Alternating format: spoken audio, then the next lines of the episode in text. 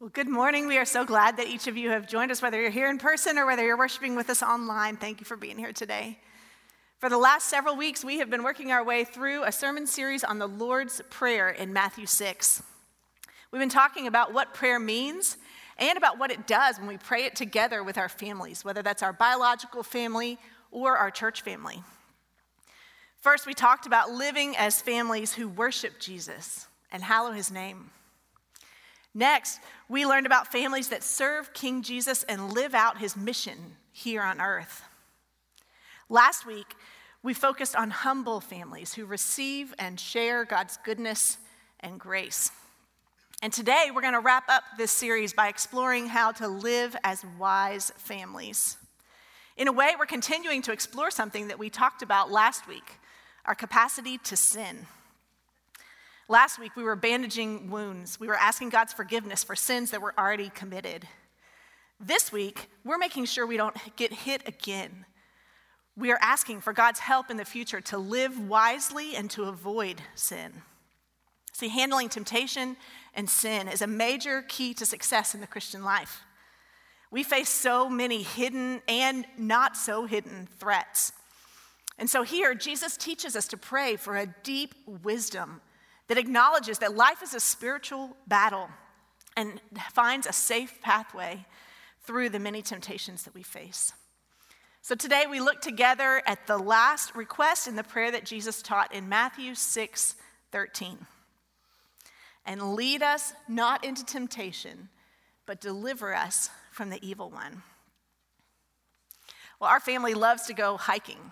And when we go hiking on a new trail that we've never done before, we are always on the lookout for signs. We need to know which way to go, things to watch out for, and any cool sights that we may want to be on the lookout for on the way.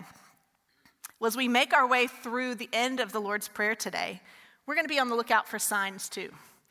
These signs help us to live wisely in the face of temptations. So, the first sign that grabs our attention is a warning sign. It's telling us that there are some big, scary dangers ahead that we need to watch out for. Do you see them in verse 13? The first one is temptation. And then the second thing to watch out for is the evil one. So we see the warning signs. Now, what do we do about it? Well, Tom Wright, who's a New Testament scholar, says that there's three possible wrong answers, and so we'll start with those. The first wrong answer is to stick your head in the sand we pretend that evil doesn't exist or that it doesn't really matter. Well, the second wrong answer would be to wallow in it and to see evil all over the place. But if we're to give, if we give the evil one credit for everything, we're giving him a place of dominance that he doesn't deserve. Well, the third wrong answer is self righteousness. We know that there's evil out there, but we are the righteous ones who are doing battle against it. But we see in this Lord's Prayer petition that Jesus doesn't want us taking any of these positions. We can't ignore evil or obsess over it. Jesus wants to re- us to recognize that evil is, kind of like the movie title, a very clear and present danger. It's certainly out there, but it's also active and present within each one of us. But so many times we get blindsided by it. We don't even see it coming. Now, there's this town in Egypt called El Alamein. And this town has beautiful potential. It's on this gorgeous location on the Mediterranean coast. It has really fertile soil, and it has highly significant oil and gas resources.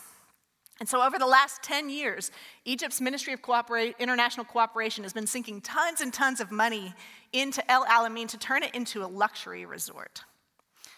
But there was just one problem it was infested with hidden explosives. El Alamein was the site of a key battle in World War II. And when the, one of the articles I read was written 10 years ago, it was estimated that in the area around El Alamein, there were still over almost 2,000 square miles of hidden minefields remaining. So, check out this diagram of one of the minefields at El Alamein.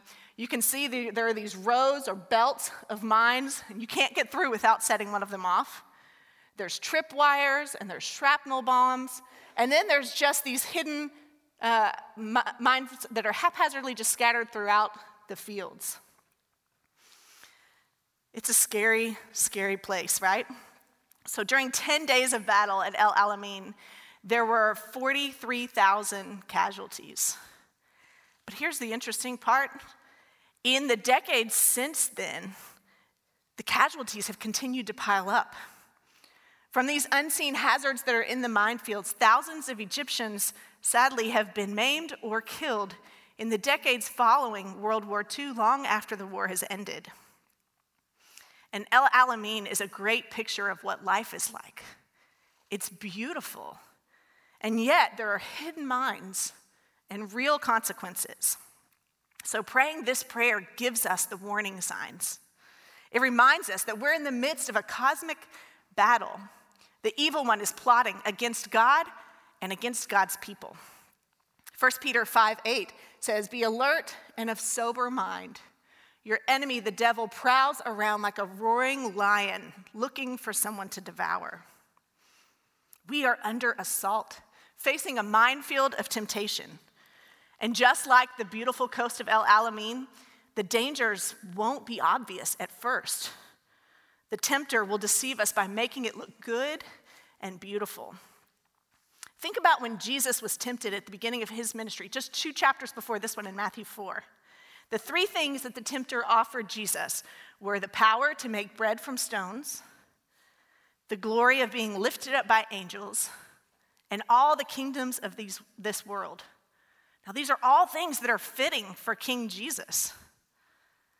And in the same way, most of the choices that we face every day are not going to be black and white choices between 100% good and 100% evil. Instead, the hidden mines are all those shades of gray in between that deceive us. Maybe it's something that's partially good, but we see it as an absolute good. Or maybe it's something evil that's disguised as something good. As Shakespeare said, lilies that fester smell far worse than weeds. It's a scary world out there, a minefield. And so we need the warning signs of this prayer to help us beware of the dangers. And yet, here's the good news we are Easter people. We know that Jesus' death and resurrection has ensured that the ultimate victory over evil belongs to him, and so to us as well. And so in this prayer, Jesus calls on us to lean on him for wisdom and for help. As Wright says, so we can hold the line for another day. Well, now that we're watching out for the dangers of temptation and of the evil one, we want to avoid them, don't we? So we need a sign to show us the way. Now, I love this version of the exit sign. Usually I see it in airports, international airports, when I'm traveling. And if, if you want to know how do I get out of here, this little guy says, Follow me, I'll show you the way out. And Jesus makes that same offer to us with two specific prayers. The first is a prayer for direction. As we seek God's wisdom to get through the minefields of temptation and the evil one, the first thing we ask for is direction. Now, don't worry, man, I didn't say you have to ask for directions, plural. No, we need a lot more than someone just pointing out the right road to us after we've gotten lost.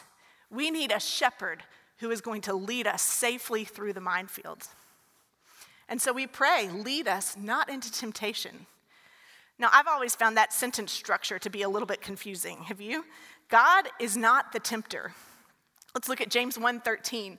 It says, "When tempted, no one should say, God is tempting me, for God cannot be tempted by evil, nor does he tempt anyone."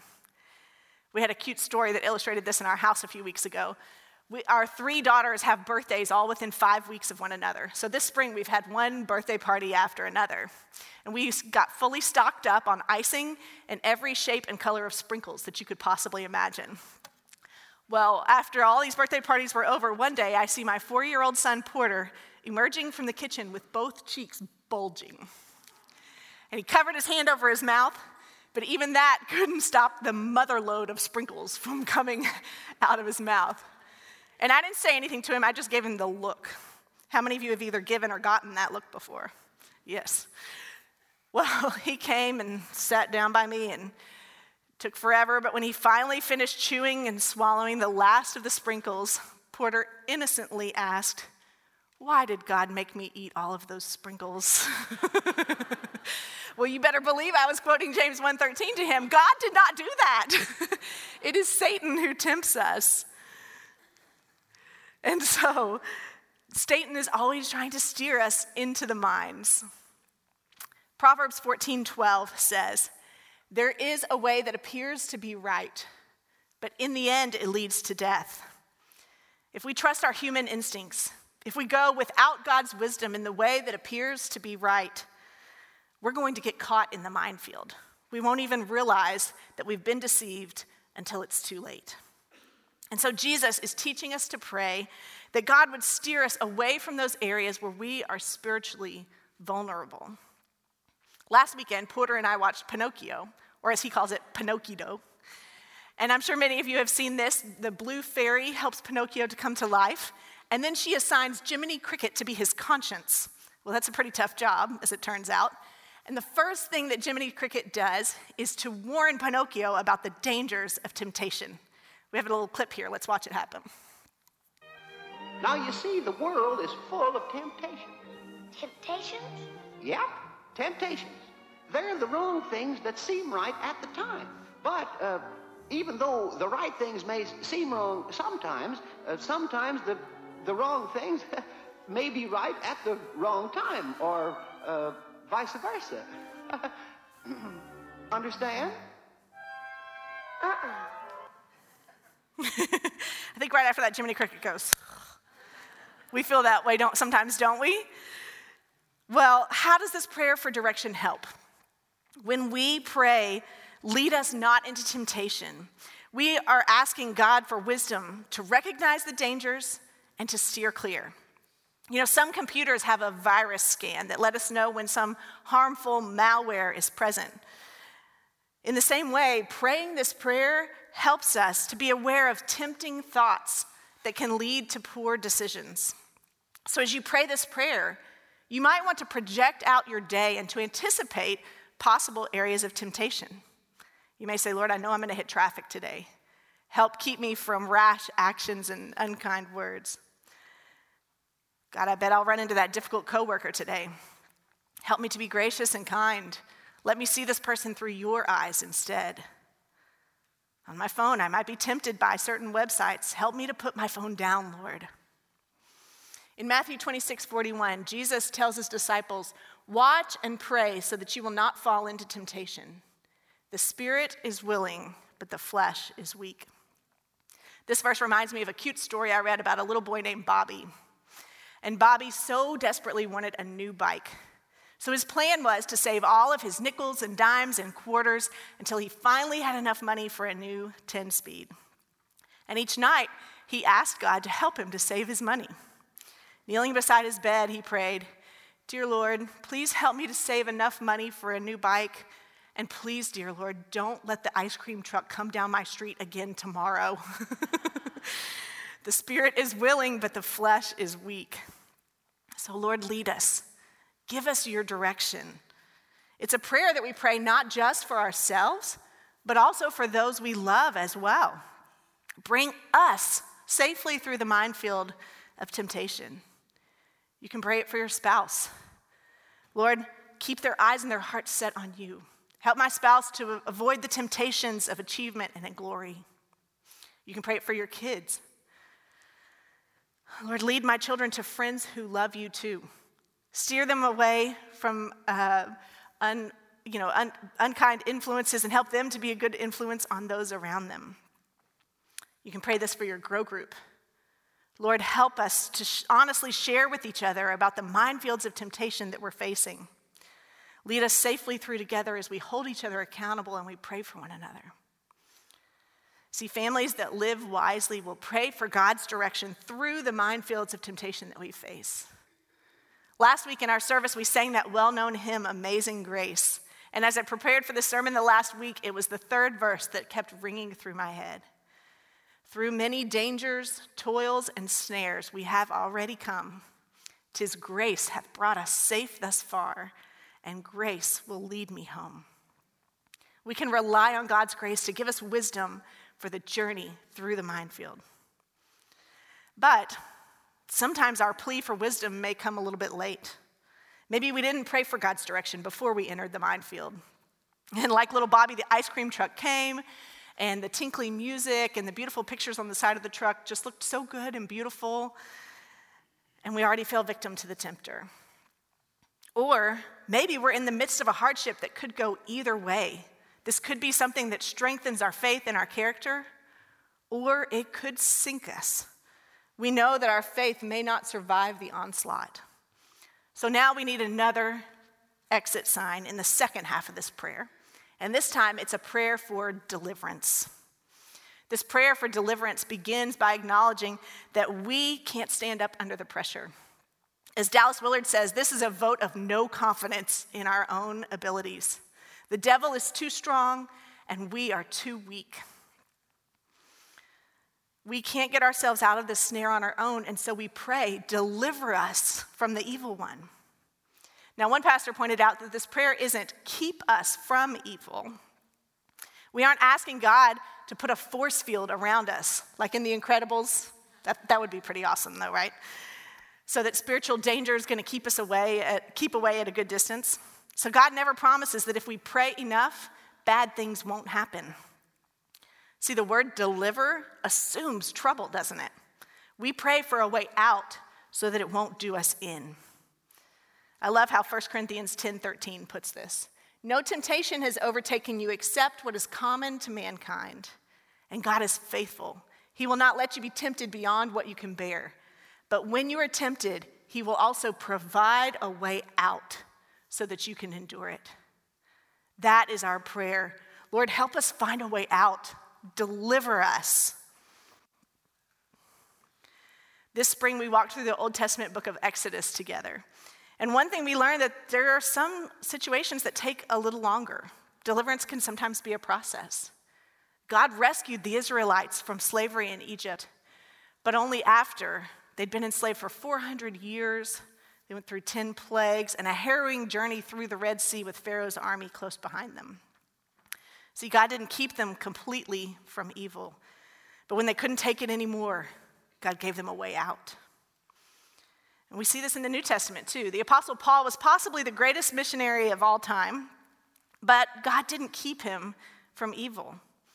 See, the Apostle Paul was in chains when he wrote to the Philippians and said, I will continue to rejoice, for I know that through your prayers and the, God's provision of the Spirit of Jesus Christ, what has happened to me will turn out for my deliverance. Paul isn't praying that nothing bad would happen to him, it already has. He prays that he won't be ashamed. He's asking that the hardships won't do him in. He's asking that what has happened to him will actually serve to advance the gospel rather than to derail it. And this is the prayer that Jesus prayed for his disciples before going to the cross in John 17. He says, My prayer is not that you take them out of the world, but that you protect them from the evil one. And so, as we pray this prayer of Jesus for our families, we also pray for protection from the evil one. When our marriage hits a rough patch, we pray for deliverance. We ask that God will bring us together rather than allow the evil one to drive a wedge between us. When our child is hurt, maybe by disappointment or unkindness, we ask that God would steer them away from the minefields of bitterness or revenge and lead them toward grace and forgiveness. When our brother or sister in Christ faces a crisis of faith, we ask God to steal them away from those minds of doubt and to place them firmly on the rock of their salvation. So we've covered verse 13. We've seen the danger signs of temptation and the evil one. We've followed the exit signs to pray for direction and deliverance. But if you've prayed the Lord's Prayer in church before, you know that we never end the prayer here with the evil one. There's always more. So this last sign is more like an exclamation point because now we come to the doxology. Now, there's a word we don't use every day, right? Doxology is an old Greek word that literally means saying praise. And so it means to end a prayer or a song with giving glory and praise to God. So with the Lord's Prayer, we typically end by saying, For thine is the kingdom and the power and the glory forever. Amen. Now, maybe you've wondered before, this phrase is not in Luke's prayer, Maybe in some of your translations it's included in a footnote. Many scholars believe that Jesus didn't actually speak these words, that they were added later. But at any rate, it's certainly consistent with the teachings of Jesus and is a beautiful way to conclude our prayer. Now, I see it as a final answer to the temptations that the devil offered to Jesus in Matthew 4. Remember, Jesus was offered all of the kingdoms of this world if he would just bow down to the evil one and worship him. Jesus was offered the power to turn stones into bread. And I think that certainly would have been temptation after 40 days of fasting in the wilderness. It must have looked appealing. And then Jesus was offered the glory of jumping off of the highest point in the temple and with a spectacular rescue by angels. In each of these instances, Jesus refused. He had his eyes set on God the Father and on the mission that was laid out before him all the way to the cross. When we close our prayer with this doxology, we are finally giving Jesus the glory and uh, honor and power that has been due all along. Sorry, we don't give him the power. We're giving him what has been due to him all along. But it didn't come from the hands of the evil one, it came from the victory of the cross. So, this doxology reminds us that even as we walk through the minefields today, victory is assured. Tis grace hath brought us safe thus far, and grace will lead me home. See, God is in charge. That's the kingdom. God is in control. That's the power. All of life exists to raise him up. That's the glory. And we will be able to enjoy his presence and love forever. Amen. Well, I want to close with one more story on this Memorial Day weekend, another story from World War II. In a prison camp on a cold, dark evening, after a series of beatings, after hundreds of prisoners of war had been marched before the camp commander and uh, been berated for more than an hour, the prisoners were returned to their dark barracks and told to remain quiet for the rest of the evening. But someone, somewhere in one of those barracks, began to say the Lord's Prayer Our Father, who art in heaven, hallowed be thy name. Well, someone in the barracks next to him joined in the prayer with him. Thy kingdom come, Thy will be done on earth as it is in heaven. Well, then people in the next barracks overheard them and joined in. And one by one, each set of barracks began to join in the prayer. And so, petition by petition, their voices rang out Give us this day our daily bread. Forgive us our trespasses as we forgive those who trespass against us. Lead us not into temptation, but deliver us from evil. And at last, as the prayer was ending with Thine is the kingdom and the power and the glory forever, by now hundreds of prisoners had joined their voices in a strong, growing, defiant prayer, reaching a thunderous Amen. And when they finished the prayer, the camp fell silent. The prisoners had faced the dangers. They had prayed for wisdom to lean on God's direction and to depend on God's deliverance. And as their doxology rang out, they shouted their praise to the king who had already won the victory. So, can we close by praying the Lord's Prayer together as well? Would you pray with me? Our Father, who art in heaven, hallowed be thy name. Thy kingdom come, thy will be done on earth as it is in heaven. Give us this day our daily bread and forgive us our trespasses as we forgive those who trespass against us. And lead us not into temptation, but deliver us from evil. For thine is the kingdom and the power and the glory forever. Amen.